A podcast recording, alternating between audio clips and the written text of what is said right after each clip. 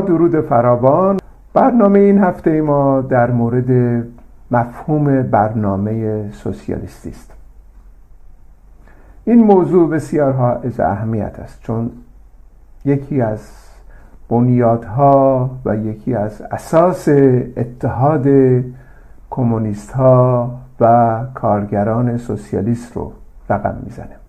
مسئله عدم اتحاد نیروهای سوسیالیستی امروزه ناشی از این هستش عمدتا که طیف ما طیف سوسیالیستای انقلابی مارکسیستای انقلابی و کمونیست ها دچار یک بحران ساختاری و بحران اساسی هستند. حال بعضی بر این بحران از آن دارند و بعضی هم اعلام می‌کنند که بحرانی نیست و کماکان به سبک و روش سابق خود به کارهای خود ادامه میدن و خود را محور در واقع جنبش کارگری قلم داد می‌کنند و کوشش می‌کنند که بحران رو نادیده بگیرند اما اگر بخوایم واقع نگرایانه به این موضوع نگاه بکنیم می‌بینیم که بحران واقعا وجود داره. این بحران علل متعددی داره. اما در محور این علت بحران نبود یک برنامه سوسیالیستی متحد هست سوالی که باید از خود بکنیم این هستش که اصولا وحدت تشکیلاتی کمونیستا بر اساس چه موضوعی باید چک بگیر برخی بر این باورند که اتحاد کمونیستا و سوسیالیستا بر محور شخصیت ها صورت باید بگیره. شخصیت هایی که به زمان ها شخصیت های برجسته هستند مقالاتی نوشتند کتاب هایی درج کردند و همچنین مطالعات عمیقی دارند از تاریخ و مسائل سیاسی. و این شخصیت ها صرفا کافیه که برجسته بشن عمده بشن از طریق منابع رادیو تلویزیونی.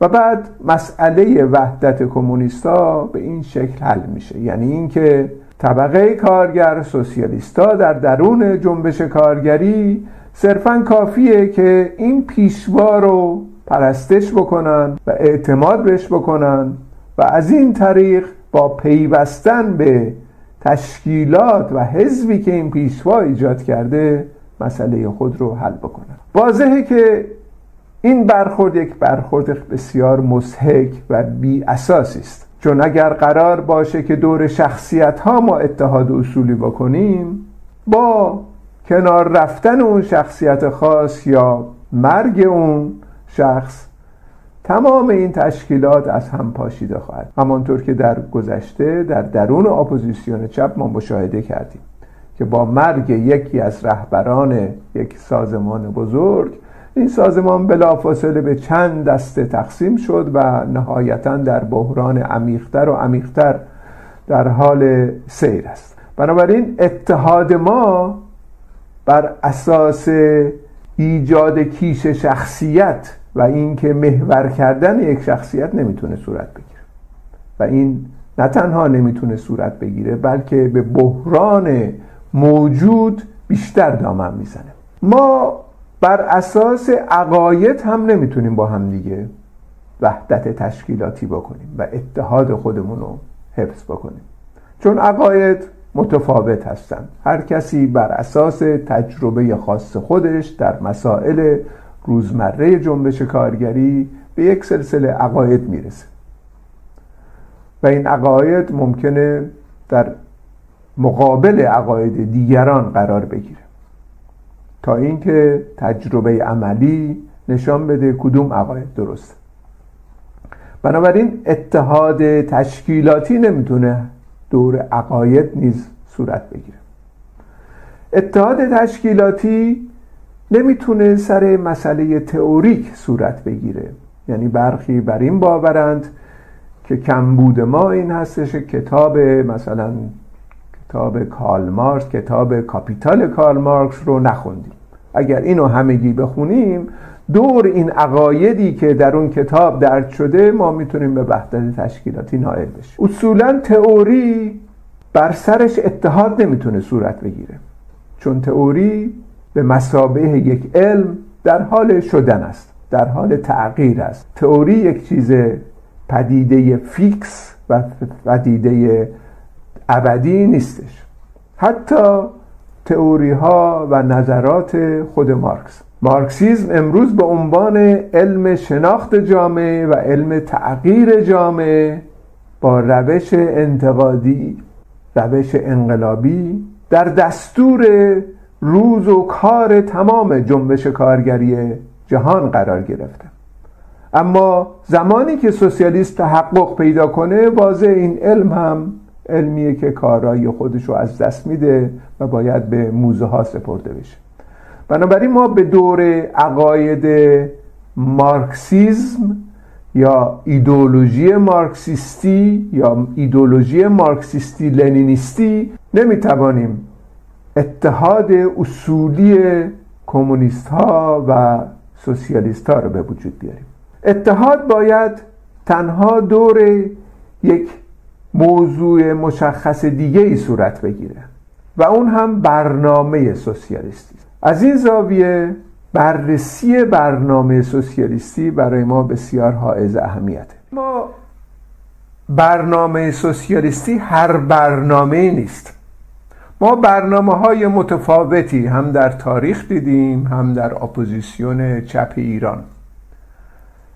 اما هیچ کدوم از این برنامه ها برنامه های مد نظر ما به عنوان برنامه سوسیالیستی نیست. عموما برنامه هایی که تا کنون ارائه داده شده در تاریخ در واقع برنامه های تخیلی هستند که بر محور یک ترسیم یک ناکجا آباد شکل گرفتند. برنامه های مثلا سوسیالیست های تخیلی در 1840 45 در زمان حیات مارکس برنامه هایی بودن که در واقع یک ناکجا آباد رو ترسیم می‌کردن و برنامه های مشخص مرتبط به جنبش کارگری برای تدارک انقلاب نبودند. امروز هم ما می‌بینیم که برنامه های متعددی ارائه داده شده که مرتبطن به این احزابی که اصولا ارتباط مشخصی با جنبش کارگری ندارند تحت عناوین مختلف برنامه مثلا انقلابی برنامه یک دنیای بهتر و انواع اقسام برنامه هایی که امروز موجود هست در اپوزیسیون. اما اینها فراتر از یک برنامه تخیلی نمیرن. ضمن اینکه برخی از آنها صرفا ترجمه برنامه های مثلا سوسیال دموکراسی در 1903 4 5 در روسیه هستند که صرفا ترجمه هایی هستش که به جای کلمه روسیه کلمه ایران گذاشتم و اینو ارائه دادم به عنوان برنامه انقلابی مثلا سازمان سیاسی. بنابراین بر اساس هر برنامه این وحدت اصولیش شکل نمی‌گیره. درست برعکس تنظیم و ارائه این نوع برنامه ها مثل برنامه دنیای بهتر برنامه سوسیال دموکراسی روسیه 1904 و 5 اینها بحران رو تشدید می‌کنه. یعنی افتراق و در واقع بیشتر دامن می‌زنه. چون برنامه هایی هستن بی ارتباط به جنبش کارگری امروز. بنابراین اگر بخواهیم ما برای آتی در داخل ایران برنامه سوسیالیستی پیریزی بکنیم که اتحاد اصولی کمونیستا و سوسیالیست رو مد نظر داشته باشه و سازماندهی یک تشکیلاتی که تشکیلات تدارک انقلاب آتی هست و در نظر داشته باشه باید مروری بکنیم به برنامه هایی که واقعا برنامه های سوسیالیستی در تاریخ بوده. کارل مارکس یکی از اولین کسانی بود که لزوم و اهمیت برنامه را احساس کرد.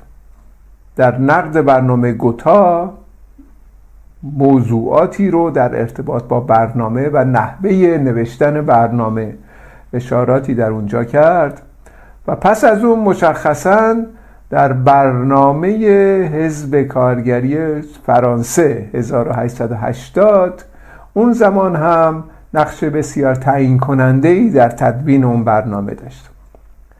و بعد از اون برنامه اورفورد هست 1890 که پس از مرگ مارکس هست البته ولی مارکس در واقع نظرات جامعی در ارتباط با تدوین این برنامه هم در پیش ارائه داده بود. و پس از مارکس ما شاهد برنامه های سوسیالیستی از طرف سوسیال دموکراسی روسیه بودیم و همچنین مهمترینش برنامه بود که پس از انقلاب اکتبر 1917 در کومینترن بین الملل انقلابی کمونیستی تدوین شد و بحثایی در مورد برنامه در کنگره دوم و سوم کومینترن ایجاد شد و تحولات نوینی در واقع در سطح بین المللی در حوزه برنامه مطرح شد. برنامه ای که مد نظر ما هستش به, نام به عنوان یک برنامه سوسیالیستی یک برنامه دراز مدت است. نه تنها از مسائل امروز طبقه کارگر آغاز می‌کنه بلکه یک رهنمودی هستش برای فعالیت های مستمر طبقه کارگر در راستای تحقق انقلاب سوسیالیستی و نه تنها این بلکه برنامه ای هستش برای اینکه جامعه سوسیالیستی چگونه باید ساخته بشه. بنابراین ترسیم این برنامه یک به عنوان یک برنامه دراز مدت مد نظر همیشه بوده. و از سوی دیگه این برنامه در واقع یک نقشه راهی هستش برای طبقه کارگر. نقشه راه که تعیین می‌کنه مسیر راهی که باید طی بشه تا انقلاب سوسیالیستی. به عبارت دیگر برنامه همانند یک داربستی هست. داربست یک ساختمان. ساختمان رو اگر در نظر بگیریم که ساختمان سوسیالیستی هستش این داربست برای ساختن این ساختمان بسیار حائز اهمیت است. چون نشان میده کجا باید پنجره گذاشته بشه کجا باید در گذاشته بشه کجا لوله کشی باید صورت بگیره و غیره. برنامه به این شکل می‌تونه یک برنامه واقعی سوسیالیستی باشه که هدف اون اتحاد کمونیستا و سوسیالیستا رو در نظر بگیر. و در واقع بر اساس این برنامه هستش که حزب پیشتاز کارگری ساخته میشه. نه برعکس. بهترین احساب بدون یک برنامه سوسیالیستی محققا پس از یک دوره به بحران خواهند رسید. اگر به تمام این برنامه هایی که تا کنون در جنبش کمونیستی ارائه داده شده نگاهی بکنیم می‌بینیم که اصولا اینها از چهار بخش متمایز از هم شکل گرفتن. بخش اول بخش توضیحی هست. اینکه بحران سرمایداری چگونه هست ارتباط اجزای سرمایداری به سرمایداری جهانی چگونه هستش و چگونه هستش که این سرمایداری پاسخگوی نیازهای مشخص اجتماعی نمی‌تونه باشه. و این توضیحات بسیار مهمه چون در واقع ما از نقد سرمایداری آغاز می‌کنیم تدوین برنامه رو. و از طرف دیگه یک بخشی داره به نام بخش توصیفی که توضیح میده که چگونه و بر اساس چه تکالیف و وظایفی هستش که این انقلاب باید صورت بگیره. همانطور که می‌دانید یکی از نظراتی که کارل مارکس توصیف می‌کنه انقلابو این هستش که انقلاب در واقع در یک شرایط خاصی وقتی نیروهای مولده در تناقض قرار می‌گیره با مناسبات تولیدی به وقوع میپیونده.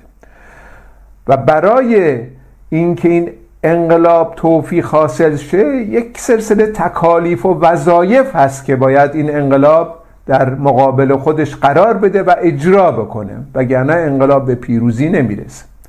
این بخش توضیحی ما در واقع این نوع وظایف و تکالیفی که در مقابل جامعه ما هستش توضیح میدیم. مثلا مسئله حل مسئله ملی در داخل ایران حل مسئله ارزی حل مسئله زنان حل مسئله دموکراسی. تمام اینها اجزایی از این بخش توضیحی خواهد بود. بخش سوم در این برنامه ها مطالبات هستند. مطالبات کارگری برای تدارک انقلاب. و بخش چهارم اصول و روش کار مبارزات کارگری هست برای اینکه این انقلاب تحقق پیدا کنه. اما مهمترین بخش در این برنامه و در واقع میشه گفت گل سرسبد این برنامه مطالبات هستش. بخش مطالبات هست. در ارتباط با این بخش مطالبات باید توضیحات بیشتری بدیم. در بخش مطالبات ما سنتا چهار نوع چهار شاخه مطالبات هستش که مد نظر خواهیم داشت. یکی مطالبات حد اقل هست. یکی مطالبات حد اکثر هست یکی مطالبات انتقالی هست یکی هم مطالبات دموکراتیک. اگر از مطالبات حداقل آغاز بکنیم در بین الملل اول و همچنین بین الملل دوم یکی از موضوعاتی که مد نظر سوسیالیستا در اون زمان بود مبنی بر این بود که از اونجایی که انقلاب در جوامع اروپایی فعیلیت نداره هنوز.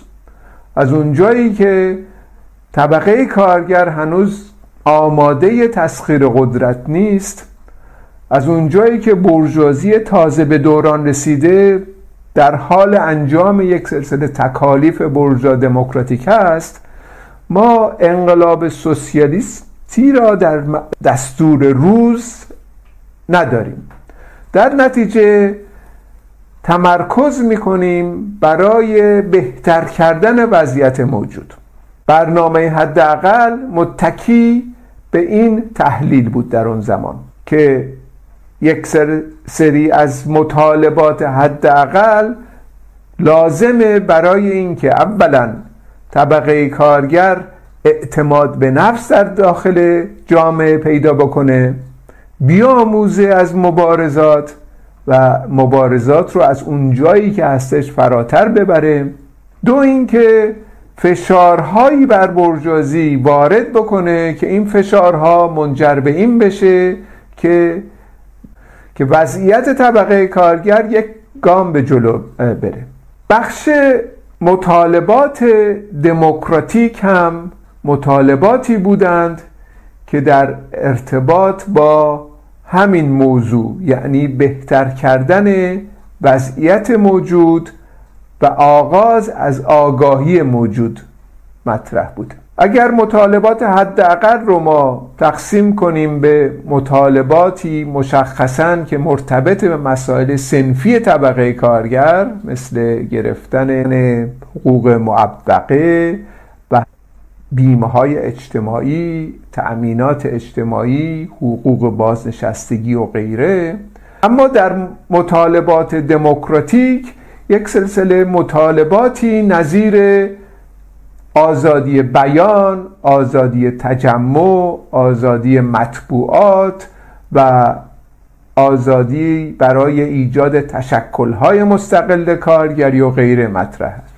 این دو شاخه از مطالبات یعنی مطالبات دموکراتیک و مطالبات حداقل هیچ کدام مسئله ماهیت دولت سرمایداری رو مورد سوال قرار نمیدن. یعنی اینکه تحقق این مطالبات مطالبات دموکراتیک و مطالبات حداقل و سنفی مستلزم سرنگونی نظام سرمایداری نیست.